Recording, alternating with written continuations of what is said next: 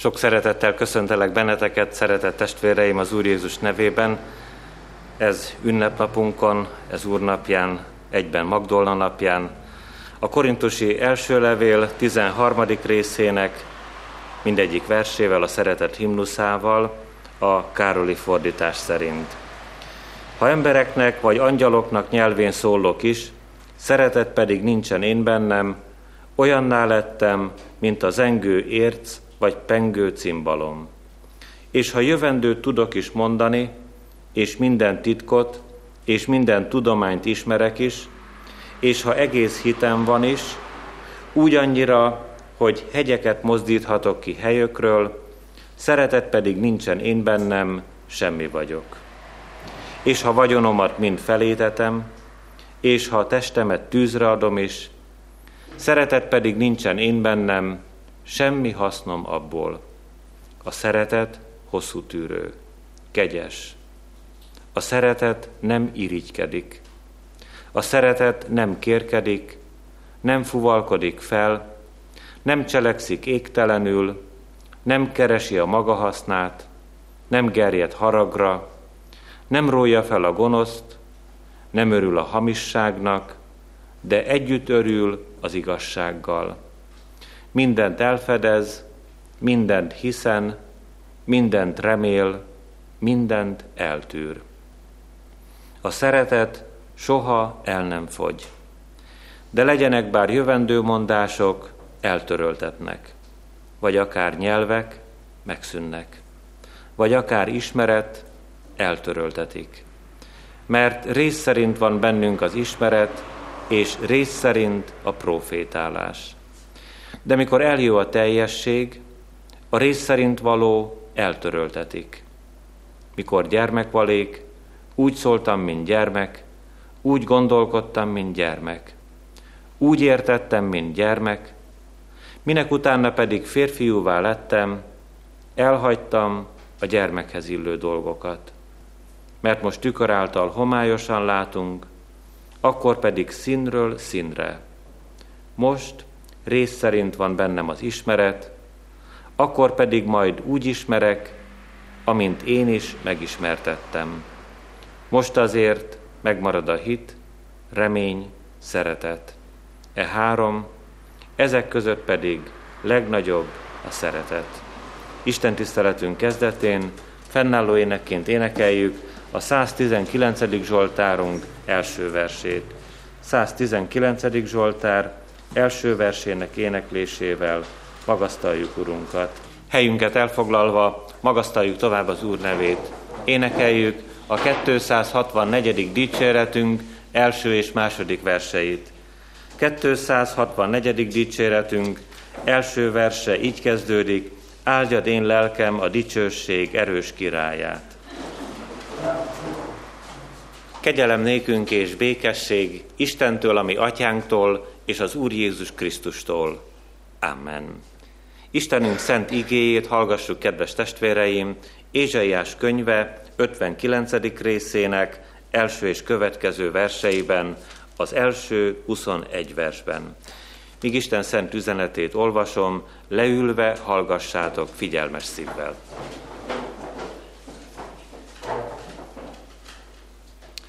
Ézsaiás könyve 59. részének első és következő verseiben eképpen szól hozzánk Istenünk szent igéje. Nem az Úr keze rövid ahhoz, hogy megsegítsen, nem az ő füle süket ahhoz, hogy meghallgasson, hanem a ti bűneitek választottak el titeket Istenetektől, a ti vétkeitek miatt rejtette el orcáját előletek, és nem hallgatott meg, hiszen kezetek vérrel van beszennyezve, újaitokhoz bűntapad, ajkatok hazugságot szól, nyelvetek álnokságot suttog. Nincs, aki igaz vádat emelne, nincs, aki helyesen ítélkeznék. Haszontalanságban bíznak, és hiába valóságot beszélnek, nyomorúságot fogannak, és bajt szülnek. Mérges kígyó tojásait költik ki, és pókhálót szőnek. Meghal, aki tojásaikból eszik, és ha rátaposnak, vipera kell ki. Pókhálójukból nem lesz ruha, nem takarózhatnak készítményükbe, készítményük csak bajt okoz, erőszakos tettet követtek el. Lábuk gonosz cél után fut, sietnek ártatlan vért ontani. Gondolataik ártó gondolatok.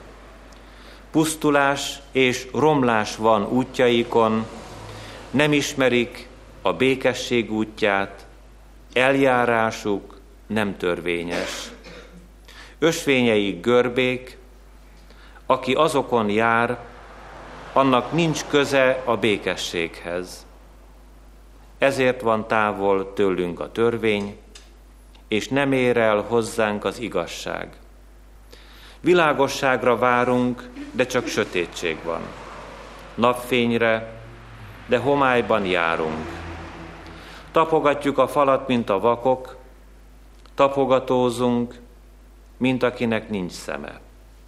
Botladozunk fényes délben, mintha alkonyat volna, és sötétségben vagyunk, mint a holtak. Morgunk minnyájan, mint a medvék, nyögdécselünk, mint a galambok. Törvényességre várunk, de nincs. Segítségre, de távol van tőlünk. Bizony, sok bűnt követtünk el veled szemben. Védkeink ellenünk beszélnek. Bizony, tele vagyunk bűnnel. Gonoszságunkat be kell ismernünk. Bűnösök vagyunk, megtagadtuk az Urat, hűtlenül eltértünk Istenünktől. Erőszakot és lázadást hirdettünk, szívünk hazug beszédet gondolt és szólt. Háttérbe szorul a törvény, távol áll az igazság, elbukik a hűség a tereken, nem érvényesülhet a becsület. Oda van már a hűség, és aki a rosszat kerüli, zsákmányul esik. Látta ezt az Úr, és rossznak ítélte, hogy nincs törvényes rend. Amikor látta, hogy nincs ott senki, és elámult, hogy nincs, aki közbelépjen, saját karja segítette őt. Saját igazsága támogatta. Felöltötte az igazságot, mint páncélt. Védelmező sisak van a fején. A bosszúállás ruháit öltötte magára, felindulása, mint köpeny borul rá. Amilyenek voltak a tettek, a szerint fog megfizetni. Haraggal fizet ellenfeleinek, tetteik szerint ellenségeinek, tetteik szerint fizet meg a szigeteknek. Félni fogják az Úr nevét napnyugaton, és dicsőségét napkeleten, amikor eljön, mint egy sebes folyam, amely az, amelyet az Úr szele korbácsolt föl. De eljön Sionhoz a megváltó, Jákob megtérő bűnöseihez. Így szól az Úr. Ilyen szövetségem van nekem velük, mondja az Úr.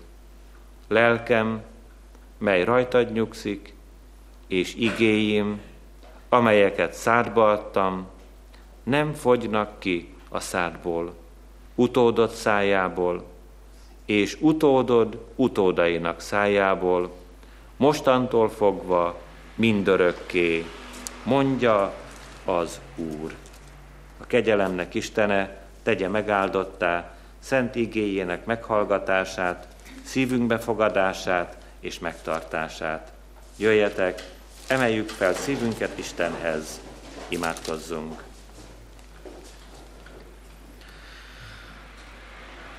Drága édesatyánk, örökkévaló Szent Istenünk, vágyakozik a mi szívünk arra, hogy szívünk teljességéből dicsőítsünk, magasztaljunk téged, mert te vagy erre méltó egyedül, büntelenségben, örök hatalomban, végtelen szeretetben, élsz és uralkodsz, a te szent fiaddal édesatyánk, és a Szentlélekkel közösségben.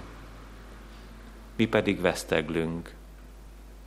Itt ezen a földön olyan nehezen ismerjük fel a te utadat, és annyiféle úton járunk,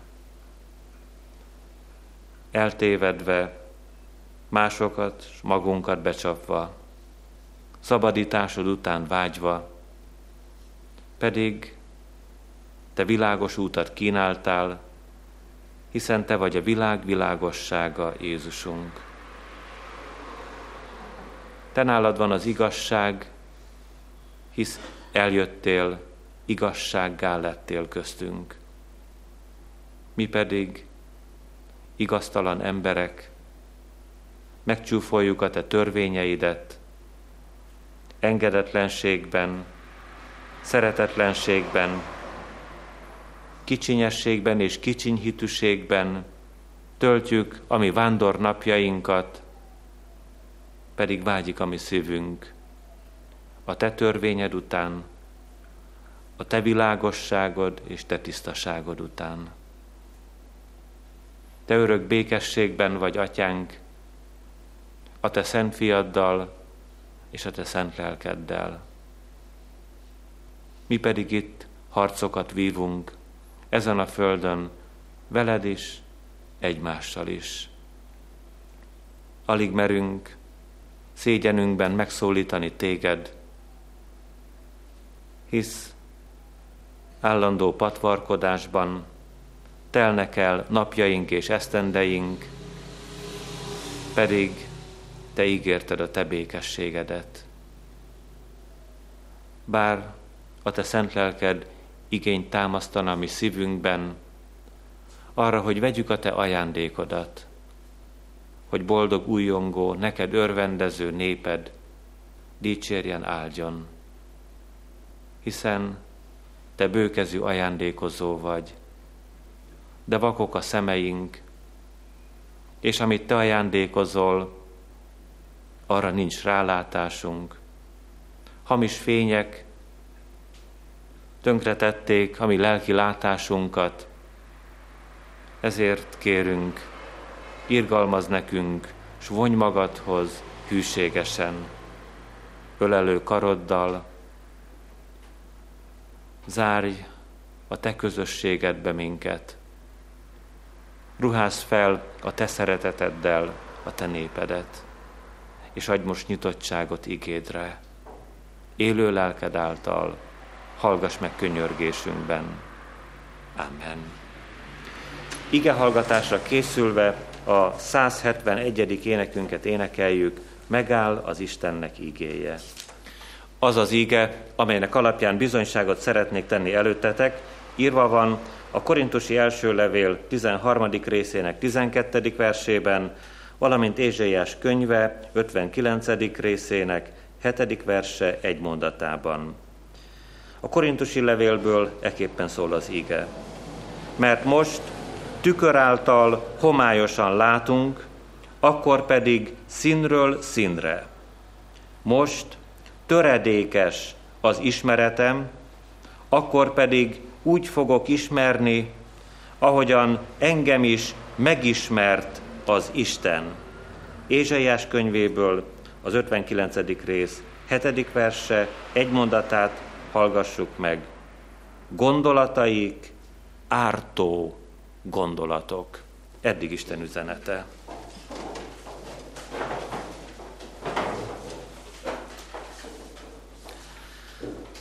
Szeretett gyülekezet, kedves testvéreim!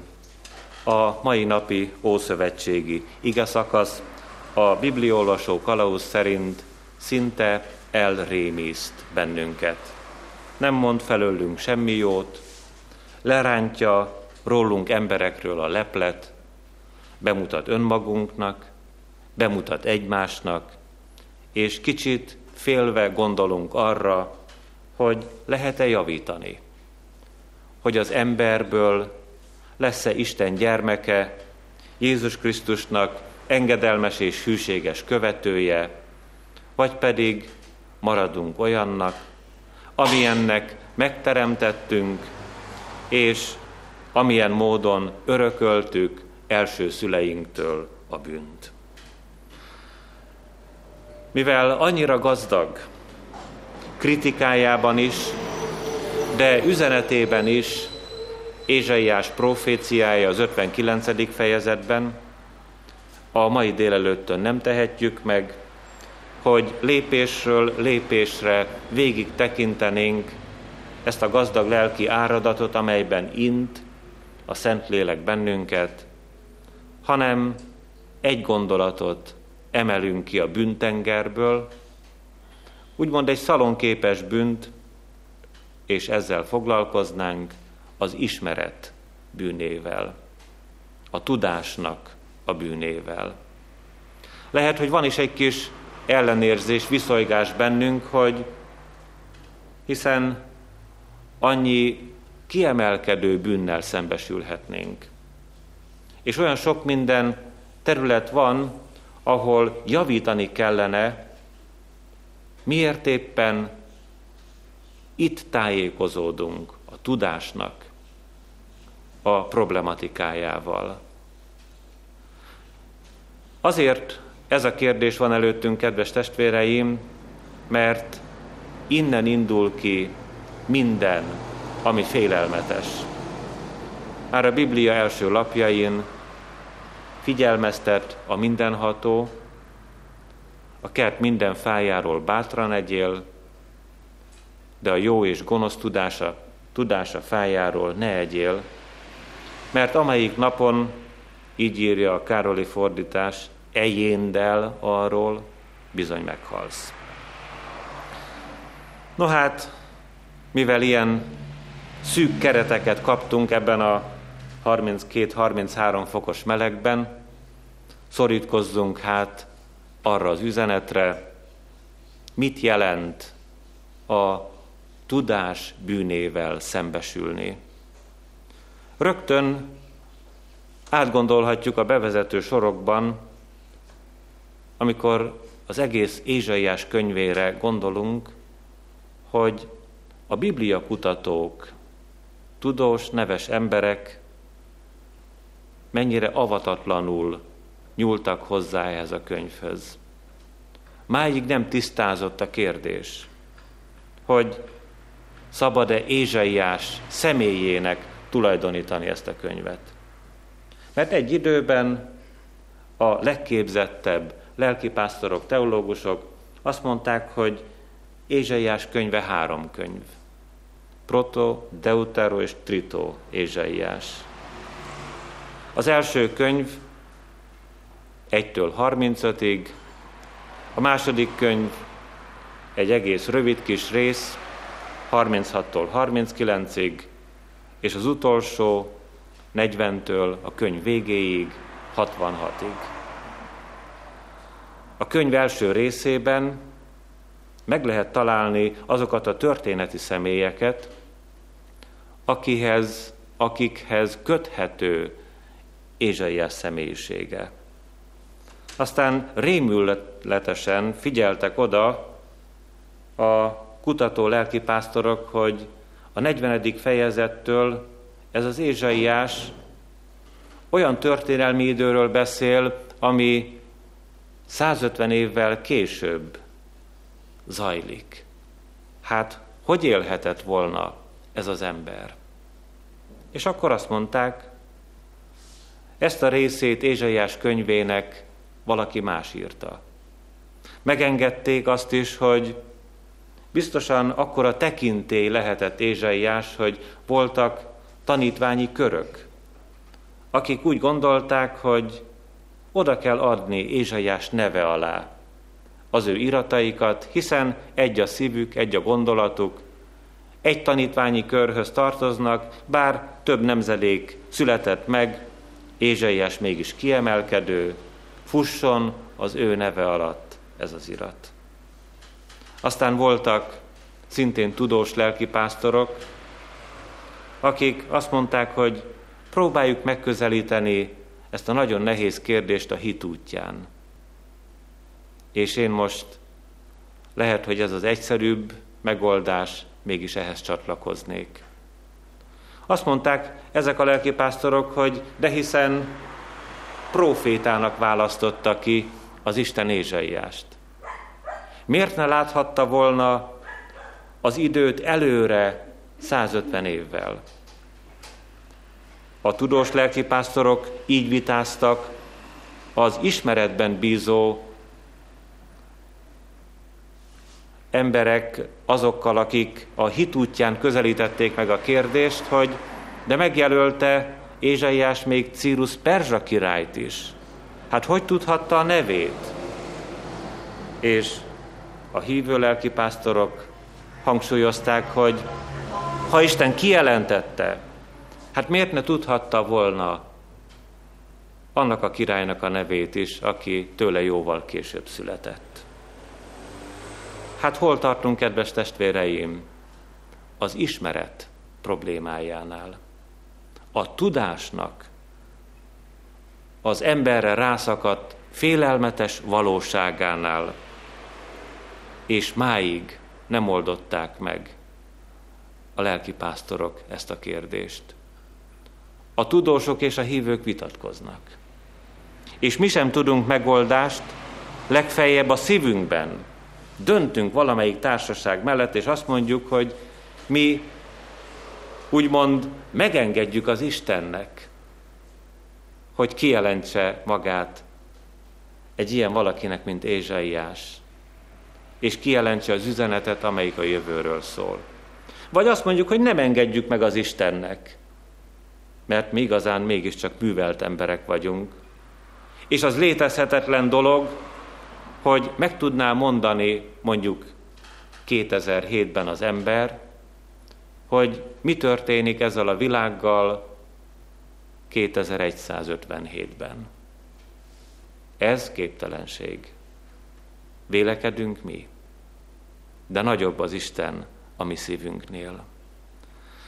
Így most, kedves testvéreim, már is egy nehéz helyzetbe kerültünk, és mivel szeretnénk mégiscsak eljutni az üzenethez, az íge bátorításához és vigasztalásához, három területet nézzünk meg az elsőt bőségesen, és a másodikat, harmadikat rövidebben, szűkszavúbban. Először szeretnénk meglátni azt, hogy milyen bizonytalanná teszi az ember szívét a tudás, az ismeret. Másodszor pedig arra is odafigyelnénk, hogy ha az ismeretre építünk, akkor bizonytalanná válhat a keresztény hitünk is. Egyfajta hitbeli leépüléssel számolhatunk. És végezetül szeretnénk megtudni azt, hogy ebben a nagy összevisszaságban vajon milyen módon marad meg az Isten hatalma. Na hát kezdjünk hozzá. Mivel egyfajta bizonytalanság látszik az ismeret útján, ezért kezdjünk meg alázatban maradni. Azt mondja Pálapostól is a szeretett himnuszában, hogy bizonytalan a profétálás, bizonytalan a nyelveken szólás, és bizonytalan az ismeret. Íme már az első olyan nehéz helyzet, amivel szembesülünk, ahol vitáznak a tudós lelkipásztorok. Hát ha bizonytalan a profétálás, akkor Ézsaiás proféciája mögé is tegyünk kérdőjeleket. Isten másfajta szolgái pedig azt mondják az íge mögé, ne tegyünk kérdőjeleket. Úgy tegyünk kérdőjeleket, hogy a 20. vagy a 21. században előállnak némelyek, és azt mondják, hogy mi kaptuk a profétálásnak a lelki ajándékát, és egészítsük ki egy kicsit ezt a Bibliát. Ide tegyünk kérdőjeleket. Sajnos Vannak ilyen teremtményei az Istennek, akik azt gondolják, írhatnának egy másik Bibliát, vagy megbővíthetnék az iratot, amit kaptunk a mindenhatótól, de azért tudunk arról, hogy aki hozzátesz, vagy elvesz az igéhez, azon rajta marad az Isten haragja. Azután van egy másik társaság, akik a nyelveken szólásra alapoznak, és Pálapostól azt mondja, nem csak a profétálás múlik el, hanem elmúlik a nyelveken szólás is. Vannak közösségek, ahol úgy gondolják, ez egy biztos alap. Isten igéje pedig azt mondja, hogy nem ezüstre vagy alapra, vagy aranyra alapozunk, hanem Jézus Krisztusra. Mert nem ezüstön vagy aranyon váltattatok meg a ti hiába való életetekből, hanem a bárány Jézus Krisztusén, az ő vérén. Ezért nem adatott más alap, és nincs más név, amely által megtartatnánk, mint Jézus Krisztus. Úgyhogy ha a nyelveken szólás belép Jézus Krisztus helyére, akkor hamis alappal kell számolnunk.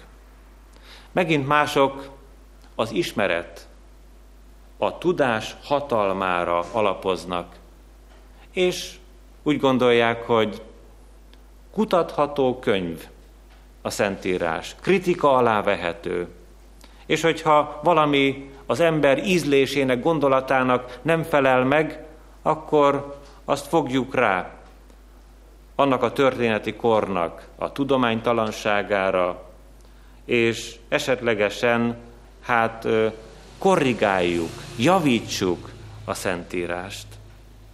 Talán a legveszedelmesebb helyzetben vagyunk ezen a területen. Mert amikor az ismeretnek a dolgával szembesülünk, akkor szeretett testvéreim, egy félelmetes talajra lépünk. Isten igéjéből olvasok nektek, a teremtés történet vége felé járunk, Mózes első könyve harmadik részében, és mondta a kígyó az asszonynak, bizony nem haltok meg, hanem tudja az Isten, hogy amely napon esztek abból, megnyilatkoznak a ti szemeitek, és olyanok lesztek, mint az Isten, jónak és gonosznak tudói. És látá az asszony, hogy jó az a fa eledelre, és hogy kedves a szemnek, és kívánatos az a fa a bölcsességért, szakaszta azért annak gyümölcséből és evék, és ada a vele levő férjének, és az is evék. És megnyilatkozának mindkettőjüknek szemei, és észrevevék, hogy mezítelenek. Belépett az emberiség történetébe a jó és a gonosz tudás. Általában úgy kezeli a hétköznapi ember, mi magunk is, hogy a tudás az jó. A gyermekeinket is így neveljük, hogy ha mindent elvehetnek is titőletek, a tudást nem. Legalábbis az én gyermekkoromban ez volt az akkori embereknek a szójárása, gondolatvilága. Azért nézzük meg ezt a kérdést közelebbről. Tényleg. Pillanatok alatt elvehetik az ember vagyonát, talán szétszaggathatják a családját, és talán még az egészségére is rátörhetnek, de hát mondják a régiek, a tudás hatalom, a tudást nem vehetik el. Ha a dolgok mélyére nézzünk, kedves testvéreim, régi történeti tanúságok szerint a nagy szovjet birodalomban a leghíresebb tudósokat bezárták elmegyógyintézetekbe. És amikor ott töltötték az idejüket, egyszerre csak maguk az orvosok is csodálkoztak azon, hogy ezek a jól képzett híres tudósok a szó szoros értelmében valóban megőrültek. Valóban betegek lettek. El tudták venni a tudást? Igen, el tudták venni a tudást is. Ne bizakodjunk a hamis tudásnak a mindenhatóságában. Ne gondoljuk arra, gondoljunk arra, hogy nálunk van valamilyen erő, amivel meg tudjuk tartani, ne talán meg tudnánk váltani magunkat. Nézzük csak meg, hogy milyen veszélyei vannak a tudásnak. Amikor ezeket a veszélyeket nézzük, semmiképpen nem a tudás ellen, a tudományban való gazdagodás ellen beszélünk, hanem a félelmetes valóságra is felhívjuk a figyelmet. Az ismeret, a tudás a versenyre helyezi a hangsúlyt. Szembeállítja az embereket. Büszkévé és öntelté tesz minket. Szintén Pálapostól írja az első korintusi levélben, az ismeret felfuvalkodottá tesz, a szeretet pedig épít. Vajon nem kellene a kettő között megfelelő mérleget vonnunk? Vajon nem úgy van ég keresztjén körökben is, hogy ha valaki meg tudja mutatni mindenek felett való tudását, akkor azt mégiscsak meg kellene süvegelnünk. Vajon nem magasabb rendűvé tettük a tudást minden más keresztjén értéknél? Mert mi is következik mindezekből? Három nagyon szomorú dolog. Az első az, hogy félreismerjük az Istent.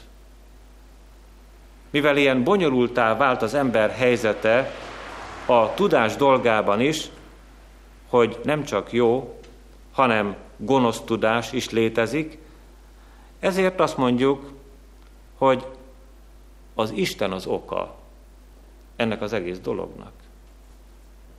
Pedig, kedves testvéreim, hát nem mi választottuk. Annyira szemléletes, amikor a sátán beszél Évával, kígyó képében megjelenve az édenkertben, hogy nem tagadja el azt a valóságot, hogy a tudás jó és gonosz. Sok mindenben csúsztatott a sátán, de ezt az egyet megmondja, hogy a tudás jó és gonosz. Lehetett volna választani szó szerint az Istent, aki annyit ad, amennyi kell nekünk.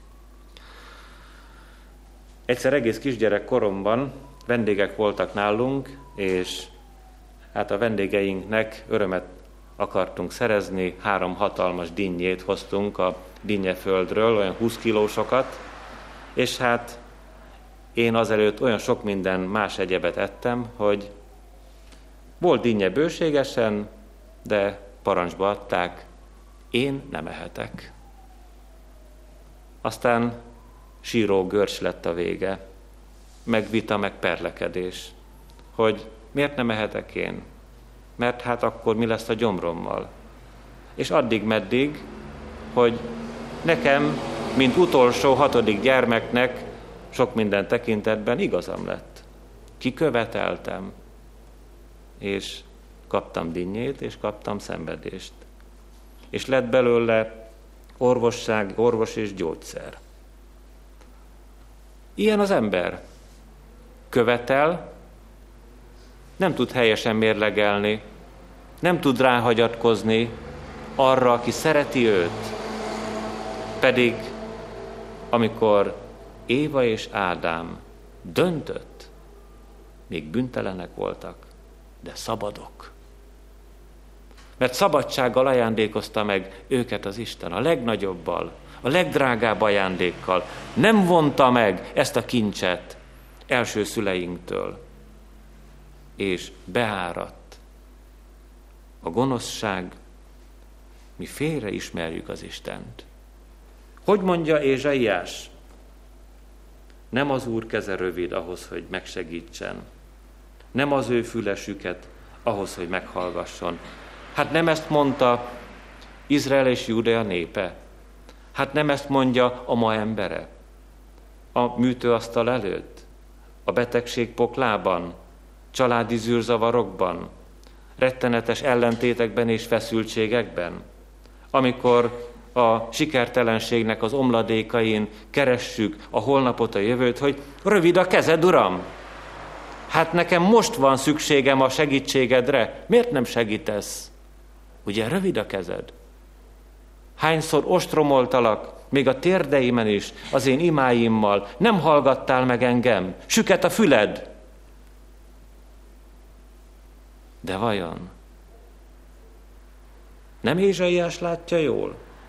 amikor azt mondja ennek a szerencsétlen nyomorult népnek, hogy nem az Úr keze rövid ahhoz, hogy megsegítsen, és nem az ő fülesüket ahhoz, hogy meghallgasson, hanem a ti bűneitek választottak el a ti titeket istenetektől. Szembenézünk mi ezzel, hogy félreismerjük az Istent, vádoljuk az Istent. Aztán Félreismerjük a sátánt is, mert barátkozunk vele. Pedig ellenség a sátán. Észre kellene vennünk, hogy nem akar jót nekünk. A sátánnak az az akarata, hogy benne maradjunk a kárhozatban.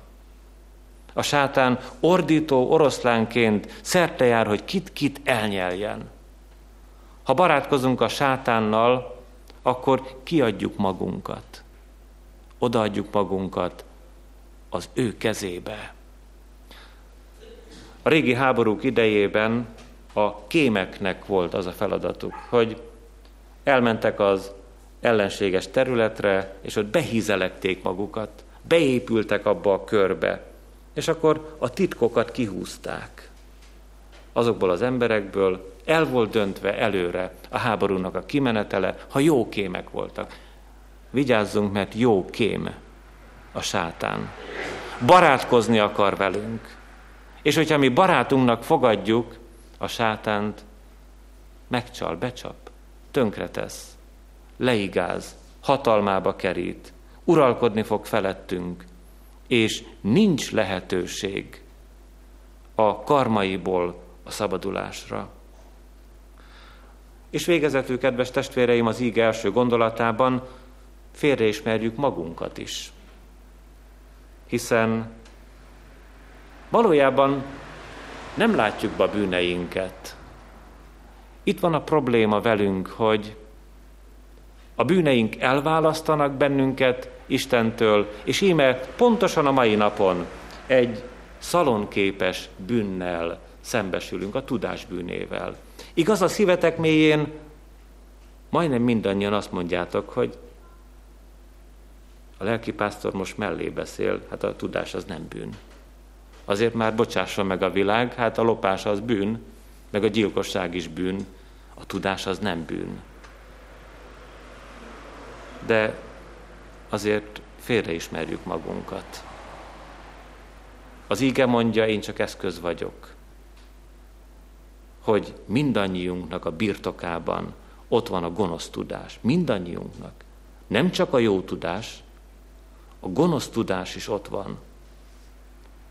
Ha csak megtudunk egy információt X-ről vagy Y-ról, és plegykás módon továbbadjuk, akkor ez egy gonosz tudás. Nem kell hozzá egyetemi végzettség.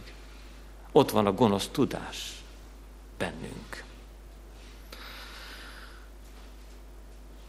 Térjünk át, kedves testvéreim, az ige második gondolatára.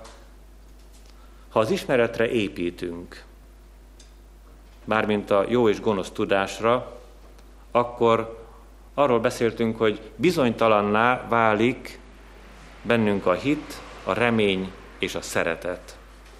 Meg fog rendülni, meg fog törni a hitünk. Ez egy nagyon félelmetes dolog hiszen abban teljes igazság van, hogy a tudás és a hit jól megférnek egymás mellett. Csak amikor a tudásra alapozunk, Jézus helyett a tudást választjuk, mint alapot, akkor össze fog ütközni a hitünkkel, és össze fogja törni a hitünket. Akkor a tudás versenyre kél a hitünkkel, és nem engedi meg nekünk, hogy mi higgyünk és hittel elfogadjuk az elfogadni valókat. És azért már is léphetünk tovább. Ha alapja az életünknek a tudás, akkor nem lesz reménységünk. Mert nekünk akkor mindenki, aki erre illetékes, bizonyítsa be, hogy van halál utáni élet. Tessék ezt nekünk bebizonyítani, nem hinni, és nem remélni. Összetört a reményünk. Semmi esélyünk nem lesz arra, hogy reménységgel tudjuk meg, tudjunk meghalni ezen a földön, mert nem bizonyították be a halálon túl életet. Mert azt mondjuk, hogy a Jézus feltámadása körül sokféle homályosság van, mert a tanítványoknak a képzeletében támad fel. Mert mivel ő Isten fia volt, lehetett olyan ereje, hogy kitolta azt a hatalmas nagy ö, torlasztó követ ott a sírkamrájából. Mert Jézus valójában nem is halt meg, csak elájult, és volt képessége leszedni magáról azokat a ruhákat, a halotti lepleket, és megjelent mindenkit megdöbbentve.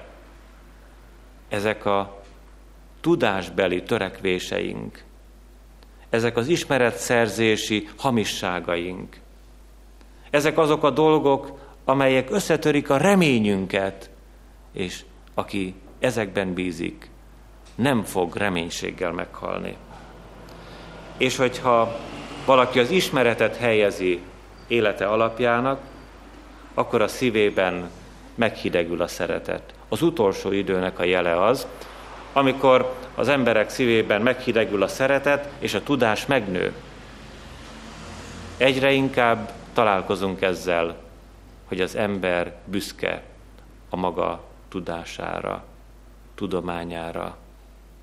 Vannak kedves kivételek, nem sokan, éppen a leghíresebbek, a legnevesebbek közül, akik elérnek egy-egy tudományos magaslatra, és azt mondják, hogy ezen kívül megmérhetetlen magasság és mélység az, amit én meg nem ismerhetek az Isten titkaiból.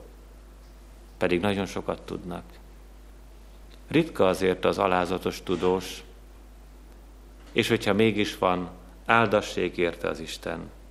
A legtöbbje versenyre kél, és szívében meghidegül a szeretet.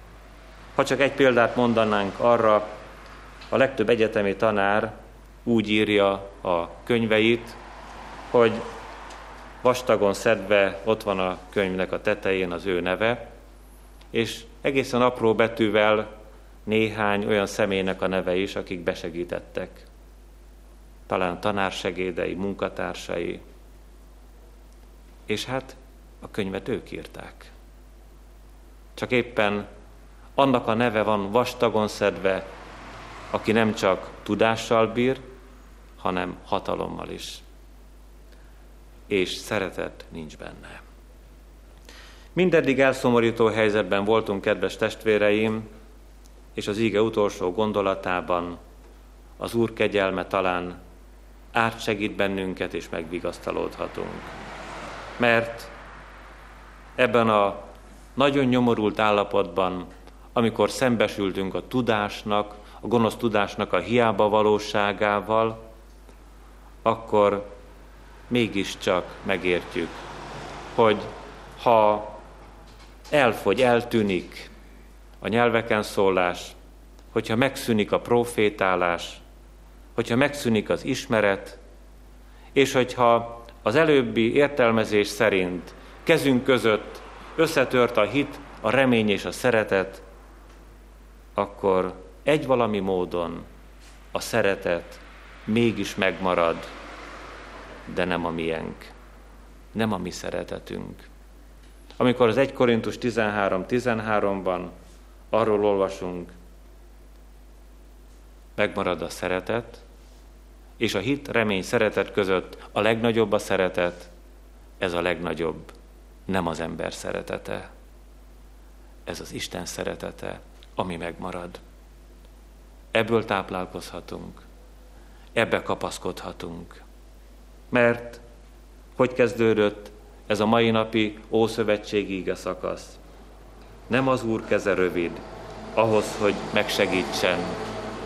Ha az Úr kezét méregetjük, akkor szabad mindannyiunknak oda tekintenünk a Golgotára. A keresztre, ahol át van szögezve Jézus Krisztusnak a két keze, amelyikbe belefér a te szegény életed és az én még szegényebb életem, ahova felsorakozhatunk, abba két ölelő karba egyszerre csak megtanulhatjuk egymást is elfogadni, egymást tiszta szívből buzgón szeretni. Abban a két ölelő karban csodák módjára le fogunk tudni mondani az ismeretünkről, mint versenyről, mint hatalomról. És hogyha valami maradna is abból, akkor azt jó tudássá formáljuk, mert azt mondja Isten szolgája, tudom, kinek hittem. Hogyha ezt a jó tudást megkeressük ebben a rendkívüli és rettenetes szövevényben, ami Ézsaiás 59. fejezetéből ránk zúdult, akkor érdemes volt ebben a nagy forróságban eljönni és végighallgatni a mai bizonyságtételt. Amen. Válaszoljunk Isten igéje üzenetére, énekeljük a 165. énekünk első versét. Imádkozzunk.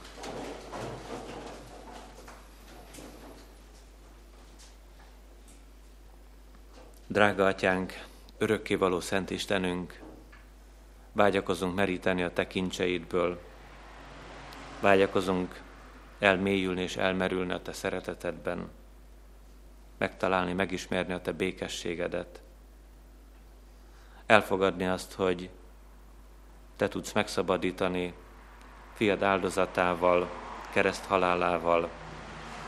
Számtalanszor megpróbáltuk, hogy megszabadítsuk magunkat, vagy szabaddá tegyük egymást.